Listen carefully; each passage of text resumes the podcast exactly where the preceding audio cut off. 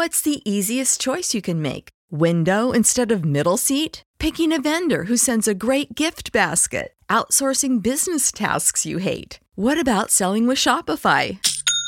Whether you're selling a little or a lot, Shopify helps you do your thing, however you cha-ching. Shopify is the global commerce platform that helps you sell at every stage of your business. From the launch your online shop stage to the first real life store stage, all the way to the did we just hit a million orders stage? Shopify's there to help you grow. Whether you're selling scented soap or offering outdoor outfits, Shopify helps you sell. Wherever and whatever you're selling, Shopify's got you covered. Sign up for a $1 per month trial period at shopify.com slash try. Go to shopify.com slash try now to grow your business, no matter what stage you're in. Shopify.com slash try.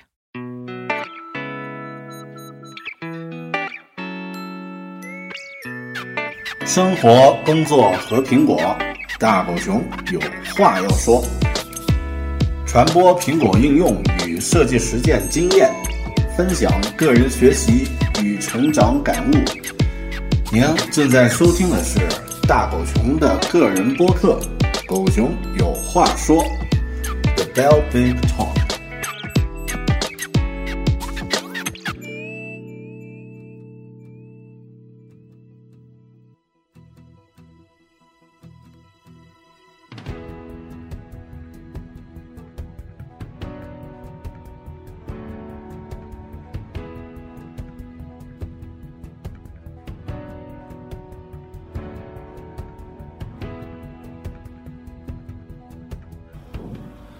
大家好，欢迎收听个人播客《狗熊有话说》的 Bell Big Talk，我是主播大狗熊。今天这期节目呢，也挂着影剧的标签，也就是说，这一期节目将会聊一聊电影或是电视，或者是这个与它相关的一些东西。今天这期节目将会聊一个人和他的故事。那这个人呢，曾经对我和很多人的生活呢，造成了巨大的改变。他的故事呢，被搬上了大荧幕两次。那这一次呢，是在二零一三年的九月二十七日，由他的故事改编的电影在国内上映了。今天这期节目，我们聊一聊刚刚上映的电影《乔布斯》和荧幕背后真实乔布斯的一些故事。Steve, it takes guts to drop out like you did. Higher education comes at the expense of experience. Boss! What are you working on? It's a computer terminal that hooks up to the TV for the display. Uh, Steve? Wow. These are state of the art. Nobody's making anything like this. Welcome to Apple Computer. Is this everything? Startup. I think we should start with around 90 grand. Uh, could you repeat that? If you'll have me aboard. Trust me, I'm my I-N-D-E-P-E-N-D-E-N-T. Apple Incorporated went public this morning. Chasing dreams since I was 14. Y'all can't stop me. We gotta make the small things unforgettable. Typeface isn't a pressing issue. Get out. He's trying to start a war with IBM. Steve's been doing the impossible ever since he was in a garage. I'm trying to build Apple, and they're taking it away from me. If you keep heading down this path, I will not protect you. It's a blatant ripoff. I'm gonna sue you for every cent. You are your own worst enemy. The board is unanimous. Steve will no longer be involved in this company. After Steve Jobs' departure, the future of Apple Computer is in jeopardy. In life, you only get to do so many things. We're gonna make Apple cool again. Here's to the crazy ones. The misfits. The rebels. Because the people who are crazy enough to think they can change the world are the ones who do.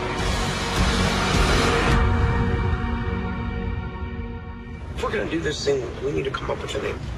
Apple. that is so much better than phaser beam computers.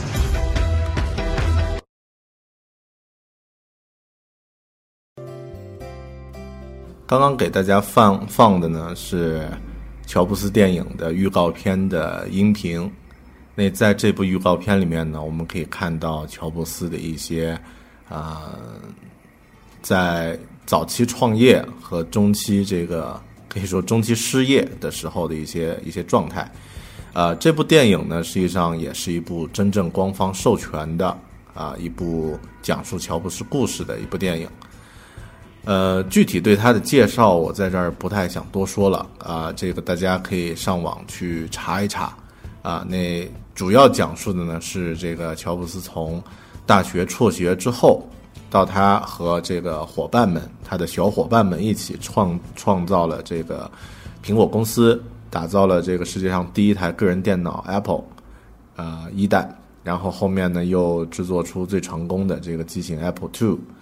呃，后面呢，呃，这个带领设计团队在进行呃其他工作的时候呢，被公司的这个股东呃设局，然后呢，呃，这个赶出自己创造的公司，后面又再次回归，啊、大概是这样的一段故事。那网络上呢，对这部电影有很多的这个评价，大家不妨呢，这个呃先跳过啊、先去这个看一看关于电影的介绍。然后呢，呃，最好还是去电影院里面去看一下这部电影，因为这部电影呢，讲述的这个人才是我们感兴趣的呃这个呃主体。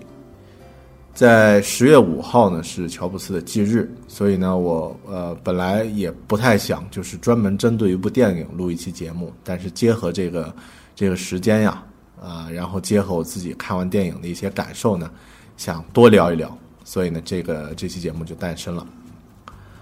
呃，昨天，昨天晚上，昨天是九月二十八日啊、我去到电影院看了一呃看了一遍，第一次看看了一遍这个呃《乔布斯传》这部这部电影，准确的名字应该叫《乔布斯》啊。那呃，怎么说呢？就是类似的电影，实际上在以前啊有很多成功的，也有一些失败的一些电影，关于这个人物传记的。那我们最熟悉呢，当然是这个社交网络 （social network）。那这部片子呢，啊、也算一部神作啊，因为它，呃，虽然是讲述了一个离我们似乎有点远的这个一群人和他们的故事，但是呢，讲述的方式却特别的这个勾人，啊、能够让一些没有任何技术背景的人呢看得也津津有味，然后呢，也能够让这个懂一点这个技术的这个观众呢，啊，也同样能够知道哦，原来他们当年是这么去做的。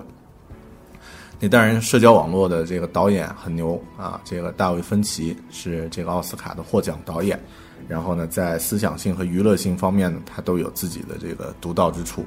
啊，演员也很牛啊，这个社交网络里面的这个贾斯汀啊，演这个呃，哎，那个人叫啥呀？不好意思。然后那个包括主演演马克的那位社交男啊，还有这个里面哪怕是演爱德华的啊、那位啊、他的合作伙伴也是后期在蜘蛛侠里面演小绿魔的这个。啊，这个演员，所以在偶像派和这个实力派之间都有很好的平衡啊。那社交网络呢，是一部呃关于现实传人物传记题材的一部一部一部经典的作品。那当然，其他呢类似其实还有很多，你包括像这个现在正在拍的，包括图灵的那个传记啊，包括那个对阿桑奇的这个传记的片子啊，对这个霍金的片子都是。这个近期呃比较多的一些人物传记的一些电影。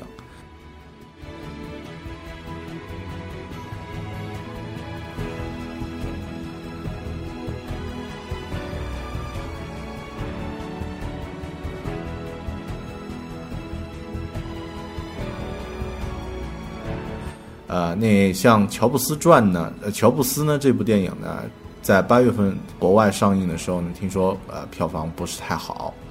待会儿我们说一下为什么这个我的理解啊，为什么会有一些这样的问题。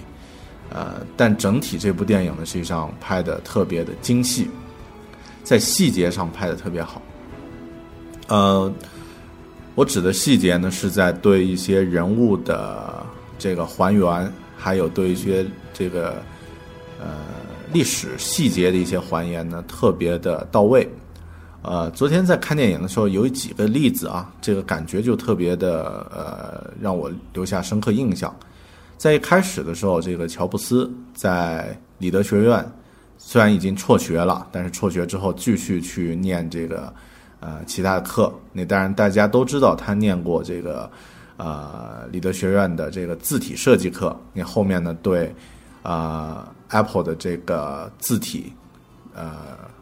软件的这个或者说自选择字体的这个这个设置呢，就是由于乔布斯的坚持才诞生的啊，所以我们现在才可以自由的选择各种各样的字体啊。那在上这个课的时候呢，这个只有大概几秒钟的一个一个一个短的镜头。那在这个镜头里面呢，老师正在讲一个这个正在讲字体。那他老师在讲呢是经典的字体，叫 Garamond。G A R A M O N D，那这 Garamond 呢是一个经典的一个衬线体啊。那呃，以后我们聊一聊字体吧。那这个因为最近我在看那个字体故事那本书，讲的特别有意思啊。那那这个经典字体呢，也是这个乔布斯比较喜欢的。后面在啊 Macintosh 的一代啊，这个 Mac 的一代呢，里面也就附带着有这个有这个。自选择的字体中呢，有这个 Garamond 的这个字体，呃，所以这个细节考考虑的非常非常有意思。然后后面剧情走呢，呃，他的这个伙伴就是我们都很熟悉的胖胖的、很萌的这个沃兹，沃兹出现了。那沃兹呢是一个非常的呃和蔼，然后不太喜欢争执，喜欢和朋友们混在一起，心智上实际上比较。呃，比较年轻的，或者说比较小孩儿的一个一个一个角色，或者是一个真人，他也是这样的一个性格。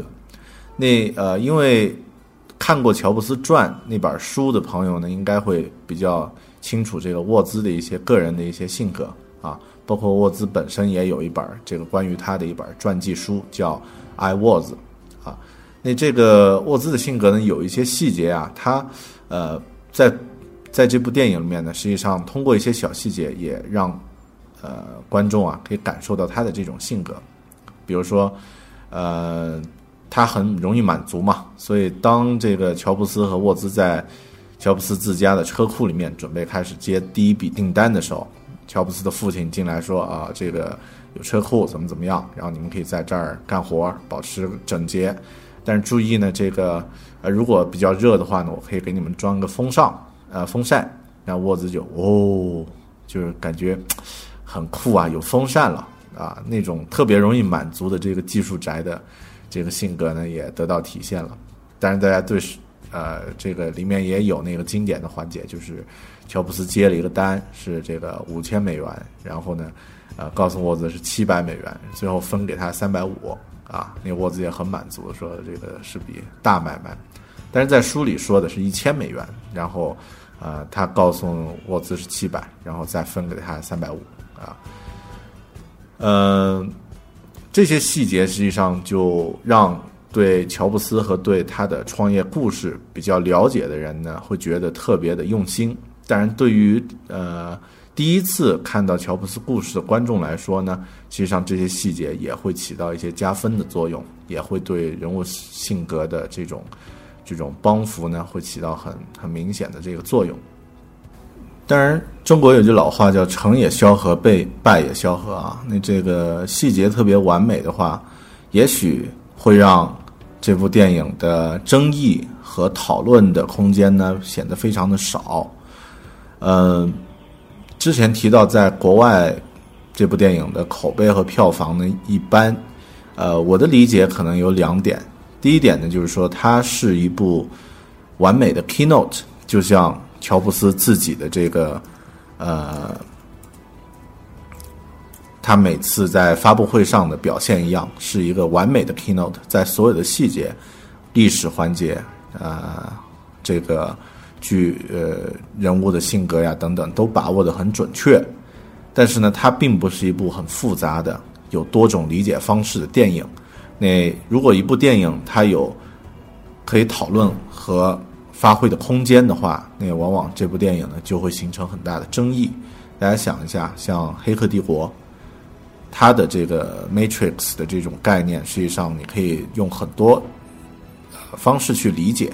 它可以是这个呃人类的一种困境，可以是这个对未来科技的一种发展的一种隐喻等等等等。所以，呃，这样的话，这部电影的口碑呢就会就会变得很很牛啊。同样，像《异形》也是这样的。但是像《乔布斯传》这样的一部人物传记电影的话呢，那在这种这个可讨论性上呢，实际上并没有放开。呃，其次呢，这个有一首歌的名字叫《这么近那么远》，呃，实际上这部电影也是一样的，因为它讲述的这个人呢，好像每个人都知道，我们都知道乔布斯是谁，呃，他离我们似乎很近，但反过来呢，他是一个符号化的人物。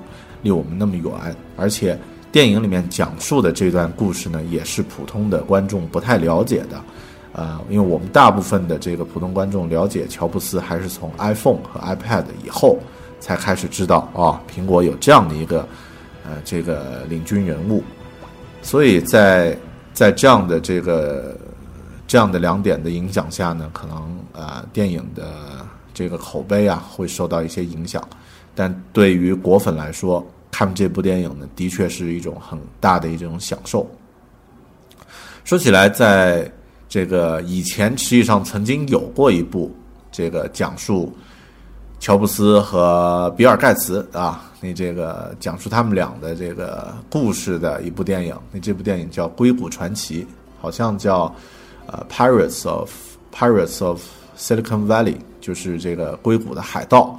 那这部电影是没有授权过的，是有点八卦，然后有点这个故事呢，也是拉拉散、懒懒散散的这个这个故事啊，呃，也可以找来看一下啊，不不不失为一种这个多一种渠道去了解这个呃当年这些人物是怎么创业的。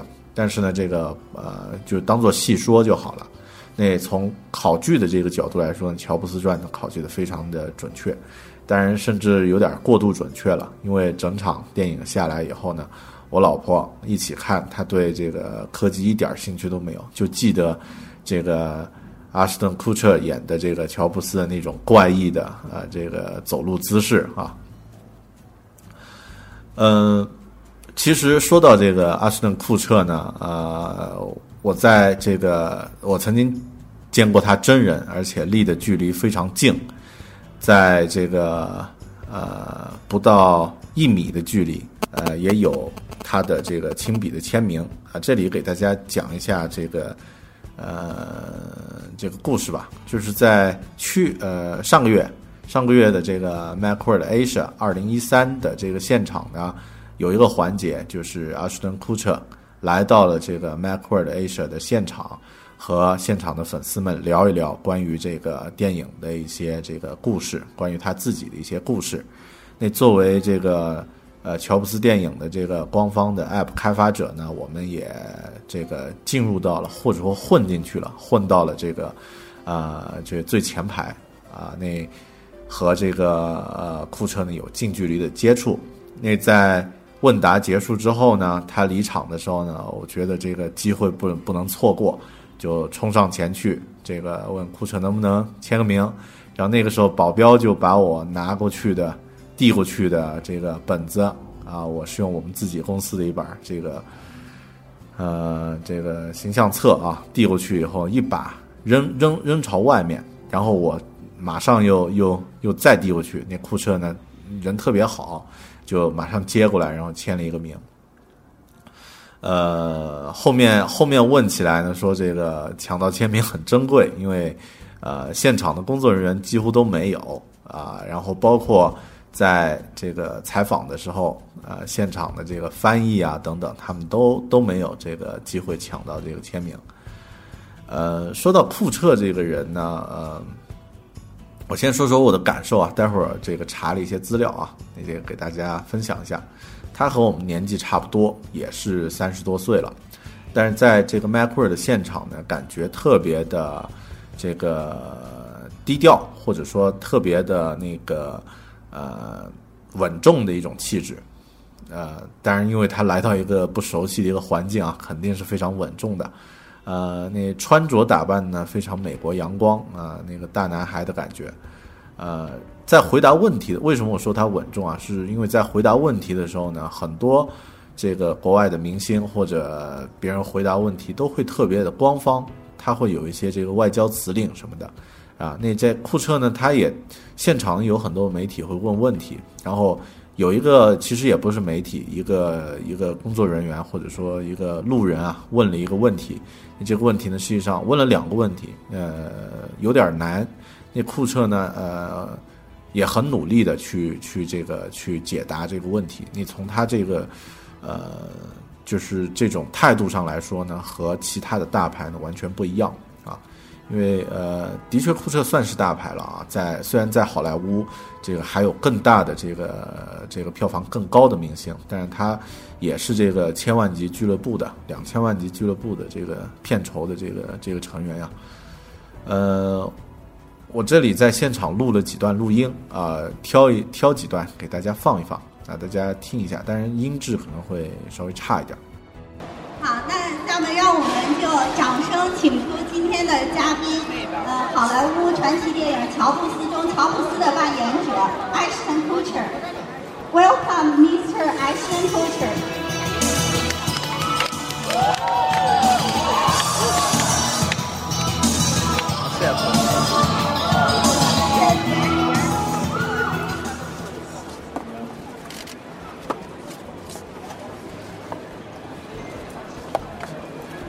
Good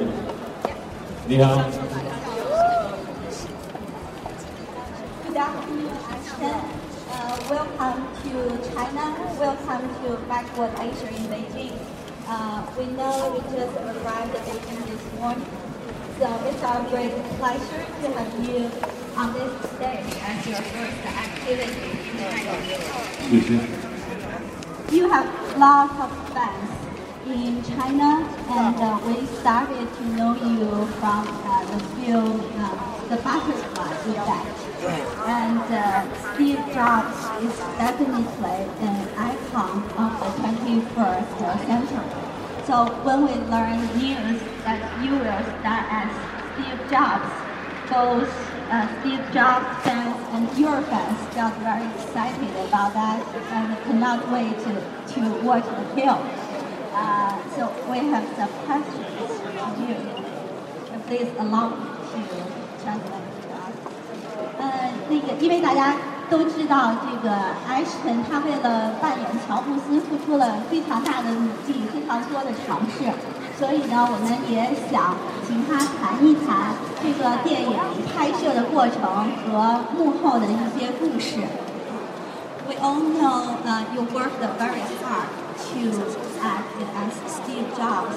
Can you share with us some uh, experience and your story, such as um, how the director uh, uh, approached you, and uh, what is the most challenging part uh, when you act as uh, an icon like Steve Jobs? This kind of story, can you share with us?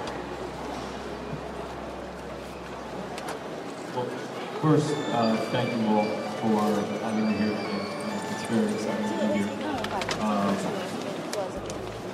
you know, playing this role was very scary uh, for me because as an actor, I haven't, uh, I've never played a person who actually lived before. But I've learned uh, through a lot of the other things that I've done in my life that taking on the things that are scary to you are usually the most beneficial things that you can do. 首先非常感谢大家，我今天很高兴来到这边。呃，然后我呃就是接到这个扮演这个角色的时候，其实觉得是一件很坎坷的事情，因为在我的人生当中其实没有做过这样的事情。但是我觉得就是经历这种经历，就这种惊险对我来说是一个很有意义的事情。Steve Jobs was somebody that I admire very much. Uh, his work and uh, and how hard he worked to become successful.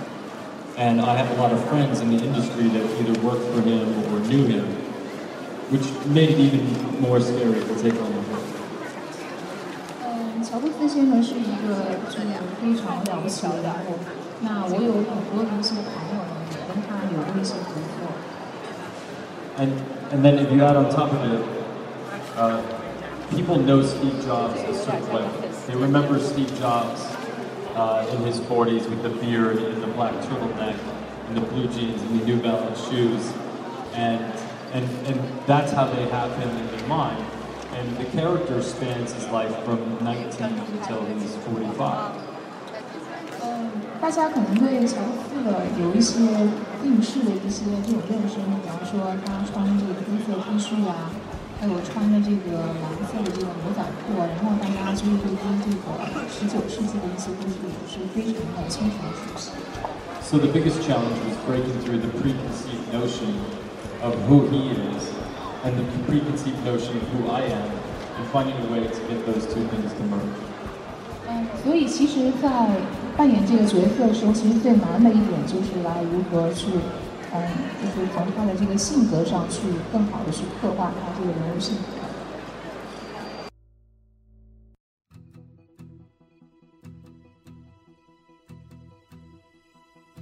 呃，当然从录音里面大家听不到什么啊，现场环境也比较嘈杂。呃，关于库彻，我简单说一下啊，这个呃，毕竟这部电影是他是作为主演，好像也作为投资方。呃，我们熟悉呢，他是一个演员，很帅气的演员，然后呢演过一些电影。我自己呢第一部看过对他有印象的电影是这个《蝴蝶效应》啊，《The Butterfly Effect》。那这部电影呃，就是他是主演，然后呢很正面。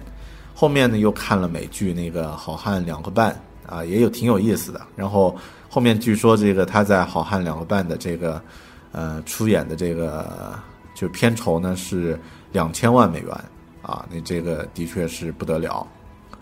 呃，其实他还演过其他很多电影，但我这里就不一一细说了啊。我要说的是他其他的这些身份特别有意思。呃，两个身份我们可能很熟悉，一个身份呢当然就是演员，作为好莱坞。的这个演员出演过很多这个呃电视剧，还有这个电影。那另外他出道的时候曾经做过模特儿。你这个这个这个点呢，我觉得很容易理解，因为看过那个阿什顿库彻的这个呃真人的话呢，你也会知道他这个呃人长得很帅，然后呢呃高大魁梧，身材特别好。那这个当然可以做模特了。另外，他还有两个身份，普通的观众并不熟悉。一个身份呢是 IT 投资人，那在这个硅谷呢，他投资过很多这个科技的公司，啊，比如说像这个 Path，我们很熟悉的这个社交类的软件，好像 Twitter 它也有这个有一定的股份，呃，那这个，所以对这个科技的了解实际上是比较深的，啊，那在 Twitter 上他自己的账号呢，也曾经是这个，呃。就是好像最初是排，现在也是排到前十吧。就是在这个粉丝量的这个、这个、这个更新更新方面啊、一直是特别牛。呃，另外一个身份呢，我们很多人就不知道了，他是一个这个基金会的一个发起者。那他曾经和自己的这个，应该是前妻啊，叫就是那个戴米摩尔，呃，他们俩曾经成立了一个基金会，叫。呃，The Demi and Ashton Foundation，那这个基金会呢是这个呃致力于消除这个儿童呃性交易的这个性奴隶的这样的一个呃世界性的一个基金会啊。那这两个身份呢，我觉得就比较有意思。那在 Macworld 的现场，他其实也有提到，呃，他自己出生的这个地方呢是在一个叫 Lowa 的一个小镇，那。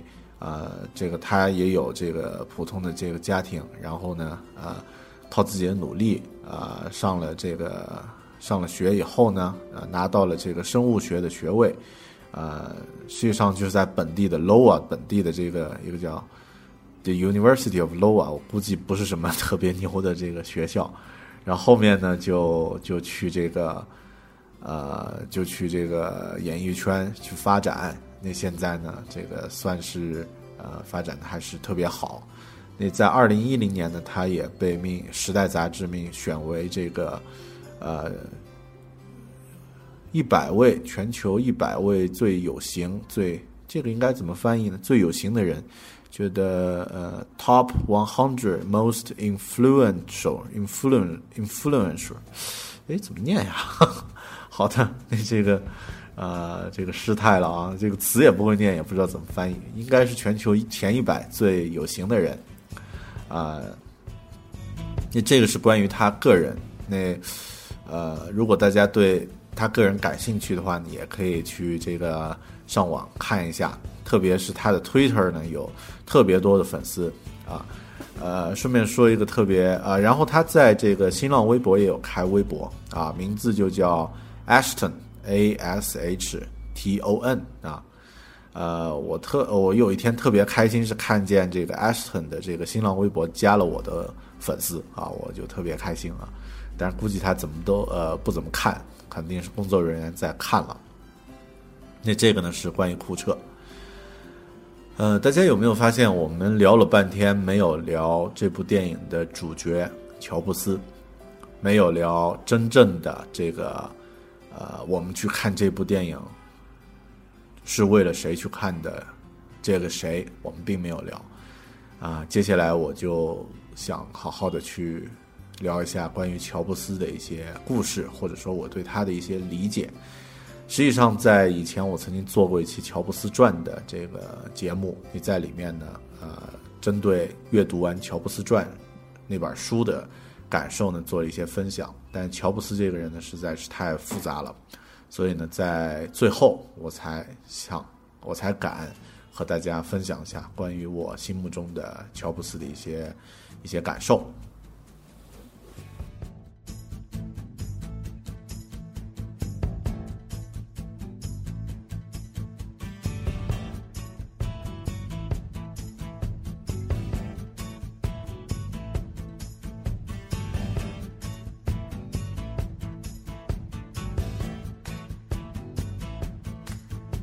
在电影里的乔布斯呢，和这个传记《乔布斯传》书里面的乔布斯的描写很很相似。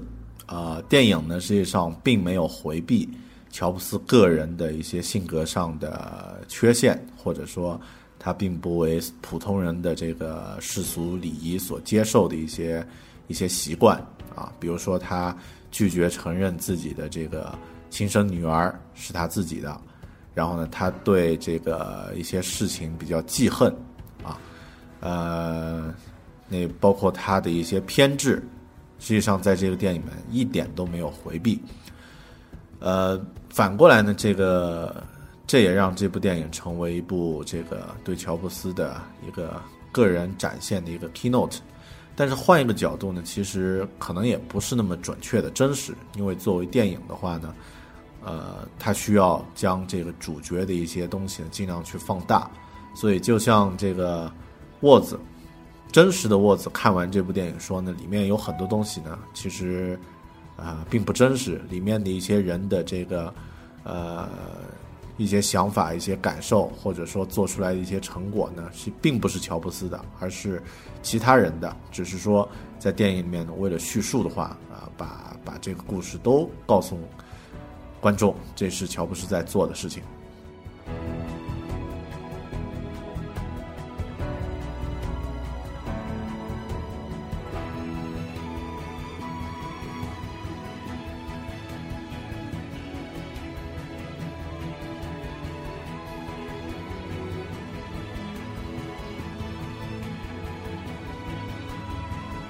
电影是一种源于生活、高于生活的艺术。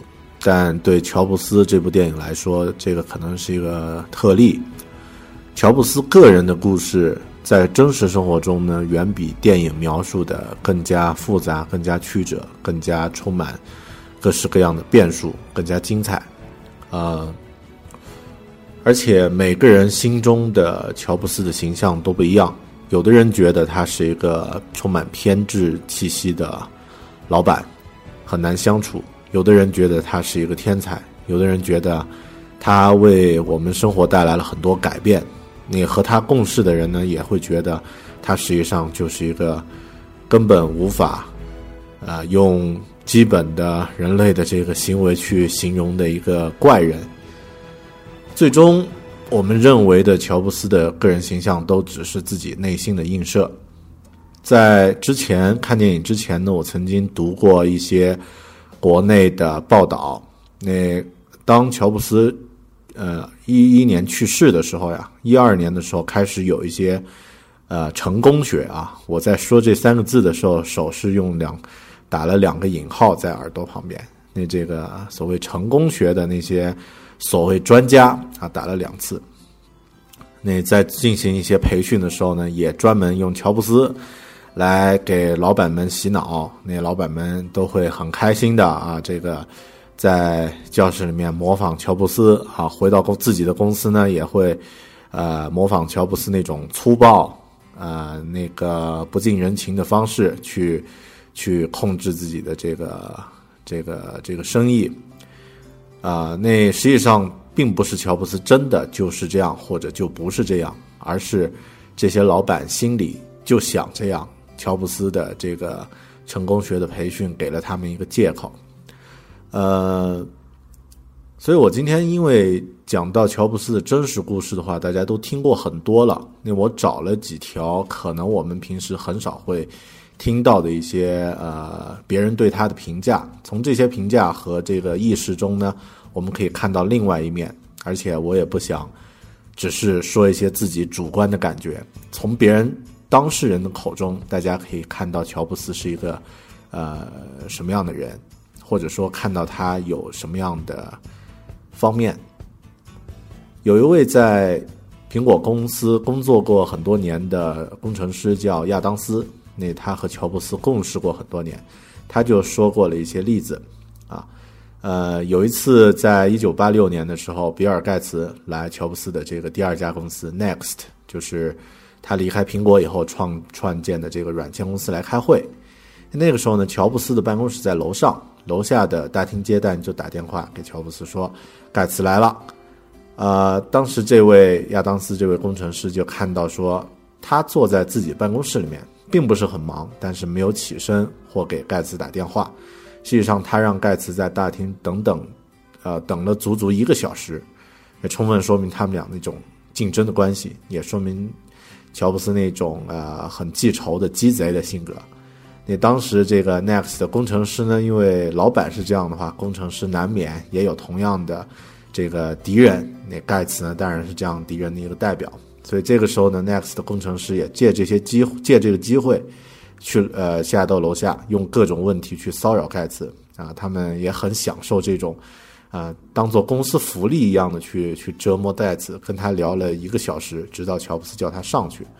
啊，那我们可以看到这个乔布斯的一些很有趣的性格。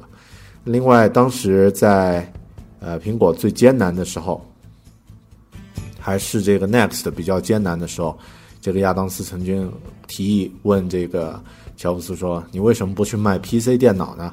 乔布斯告诉他说：“我宁愿去卖狗。”也绝不去卖 PC，啊，那这个我也第一次听到这句话啊，以前没有听过。最后，这个这个亚当斯用他的呃理解呢，总结了一下他对乔布斯的感觉。他这么说的：，呃，乔布斯的人格魅力就像电流一样，发出了难以置信的力量，这是鼓舞人心的。他让你得到了提高。我相信我和乔布斯在一起的时候无所不能。你可以改变世界。他去世之后，那种感觉一点点都没有了。没有人能像他那样，啊，这可能就是现实扭曲立场吧。另外一个很有趣的故事呢，是在二零一二零零四年，当时苹果呢，呃，在推出 Apple Store 之后呢，推出了一个呃店中店，也就是苹果的迷你商店。但是这个商店的设计呢，借鉴了当时的这个设计师呢，借鉴了当时的这个 iMac 的那种水晶材质，啊，实际出来的这个效果，经过人踩之后，地板就特别的脏。那个地板呢，原本是像亚克力一样乳白色的这个地板，啊，像太空舱一样的。但是这种地板特别难以打扫。呃，开张之后，周六开张之后，呃的的。就是很多人来来过之后呀，这个乔布斯就要求所有的设计师都回到商店，啊，然后用自己的手和膝盖来清洁这个白色地面。从那天以后呢，苹果就将地面设计改成了现在我们每个人都在 Apple Store 会看到的石材的地砖。呃，好，他对设计的细节的一些一些这个鸡贼啊。那还有一个很鸡贼的故事，特别有意思。这个这个故事是 Next 的一个员工叫 Emily 布劳尔奥查德啊，是一个女的员工。她曾经在这个 Next 的公关团队里面工作。她她说这个乔布斯呀，洞察一切，哪怕最小的细节都能觉察到。啊，这个 Emily 就说，我的任务之一呢是媒体采访时跟他坐在一起做记录。一次记者采访前，我意识到自己穿了两只不同的鞋子。那天早上我很好，很早就很快就穿好衣服，随后拿了双黑色皮鞋，但实际上我拿错了。随后我打电话给我的上司征求意见，他说我必须马上立刻把鞋子换掉，因为乔布斯肯定会注意到的。所以我像疯子一样开车去了斯坦福购物中心，为自己买了一双鞋，然后回 Next 办公室。这是我一辈子做出最快速的这个购物决决定。啊，好的，不知道你们听到这个故事的感觉会是如何啊？那个很恐怖的老板还是什么样的一个一个状态啊？接下来一个故事也是一位 Next 的这个前高管，他不愿意透露姓名。呃，他的眼中的乔布斯是一个非常非常优秀的谈判者，但是这一点呢，我们在电影里面也可以感受得到。他举了一个例子，在一九八九年的时候，Next 呢打败了其他对手，获得了和 IBM 开会，啊，应该是一个招商会的一个机会。呃，会议内容呢是协商将这个 Next Step 的这个软件呢授权给 IBM 的 OS 二电脑去使用。呃，Next 非常想获得这个交易，因为那个 IBM 的确是大客户，但乔布斯我们都知道是一一向视 IBM 为敌人。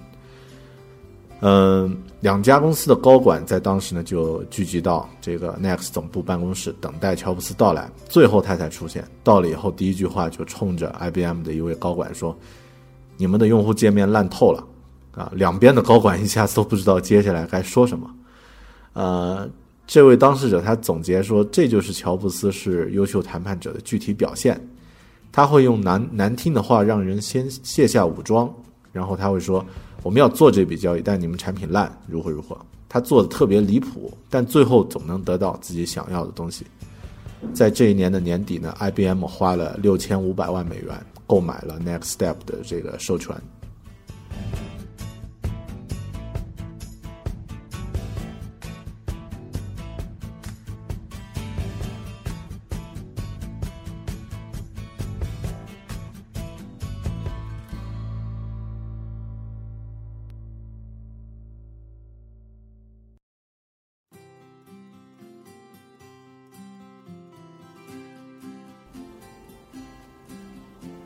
最后一个关于乔布斯的故事呢，发生在二零一一年。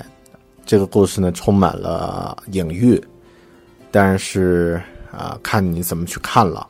先和大家分享一下，二零一一年乔布斯最后一次公开亮相呢，是在六月七日，在库比提诺的市政厅。他是作为苹果的 CEO 去现场展示苹果的新的总部规划图的。新的苹果的这个圆形的办公大楼呢，可以容纳一万二千名员工。建筑土地呢，是从这个惠普的手里面去购买得到的。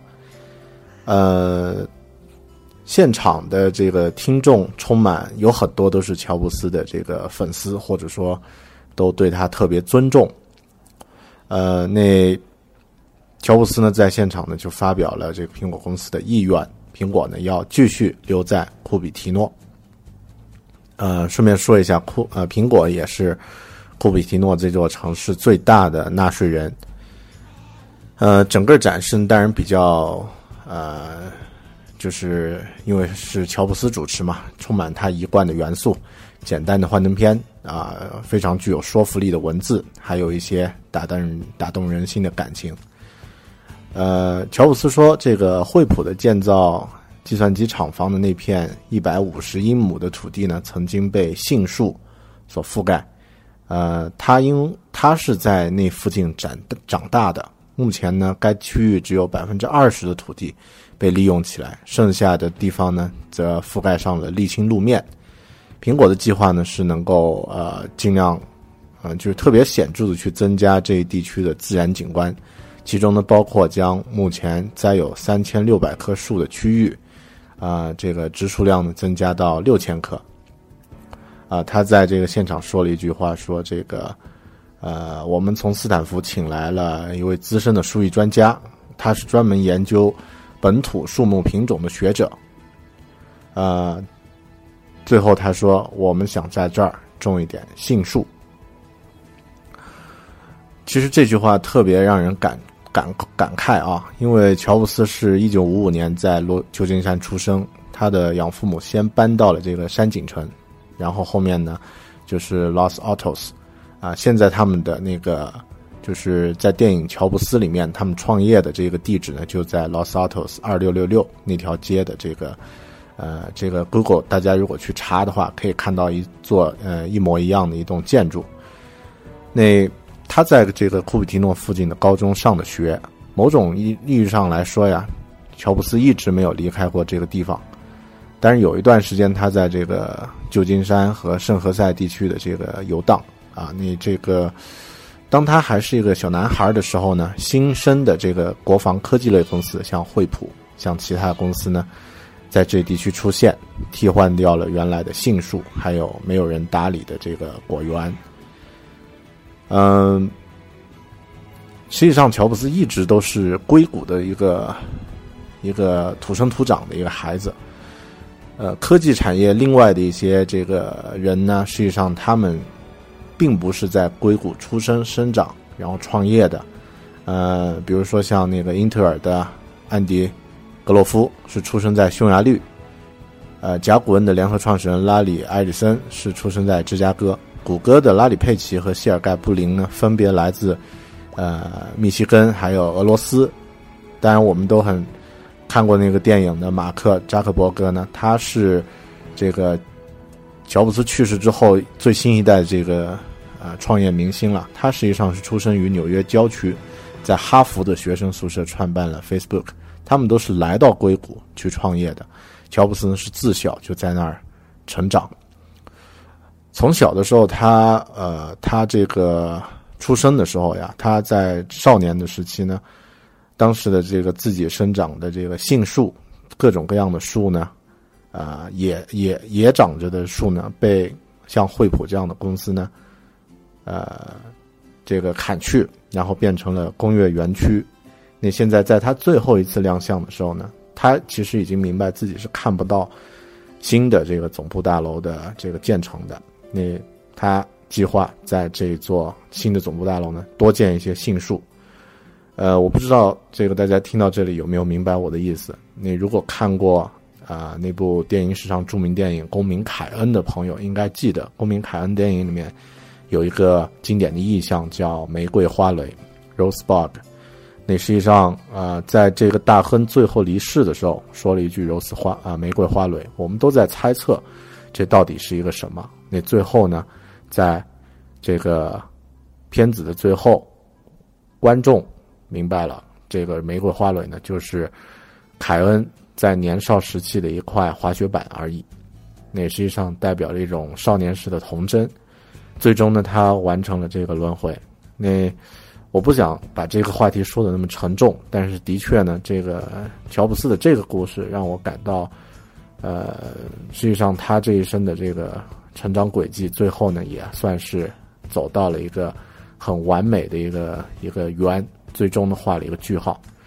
呃，大家如果去查一查苹果的这个总部的那个街道名字的话，会特别有意思。苹果的那个总部地址呢叫 Infinite Loop One，就是呃无穷尽圆环大街一号。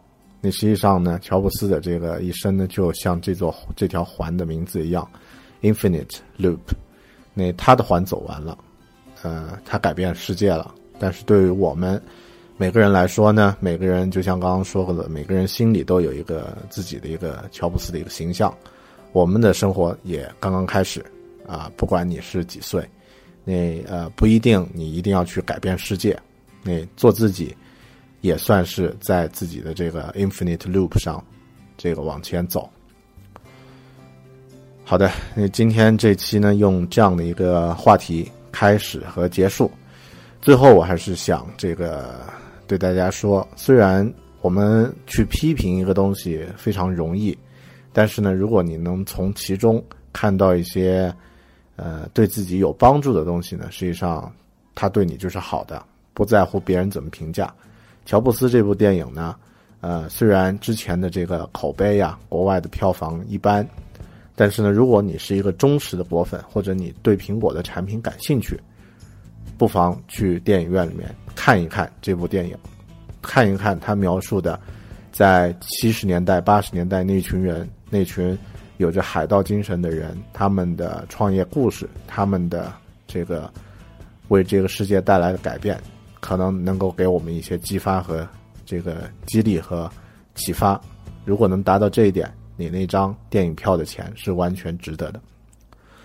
嗯，其实这期为什么做这个节目呢？还有一个原因，因为这部电影《乔布斯》的这个官方授权，中国大陆地区或者说全球地区唯一的一个应用 App 呢，就是我们做的啊，就是我和我的团队朋友们做的。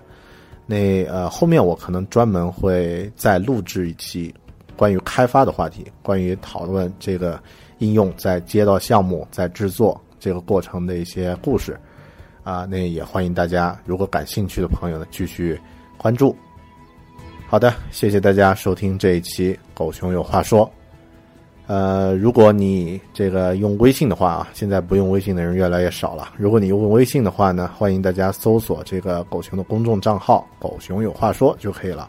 然后有任何建议和意见，或者其他的一些想说的话呢，欢迎在微信里面和我留言。更欢迎大家通过这个 iTunes 直接评论的方式，也给我留言。啊，也希望这个通过微博和我互动。好的，谢谢你们，我们下期再见，拜拜。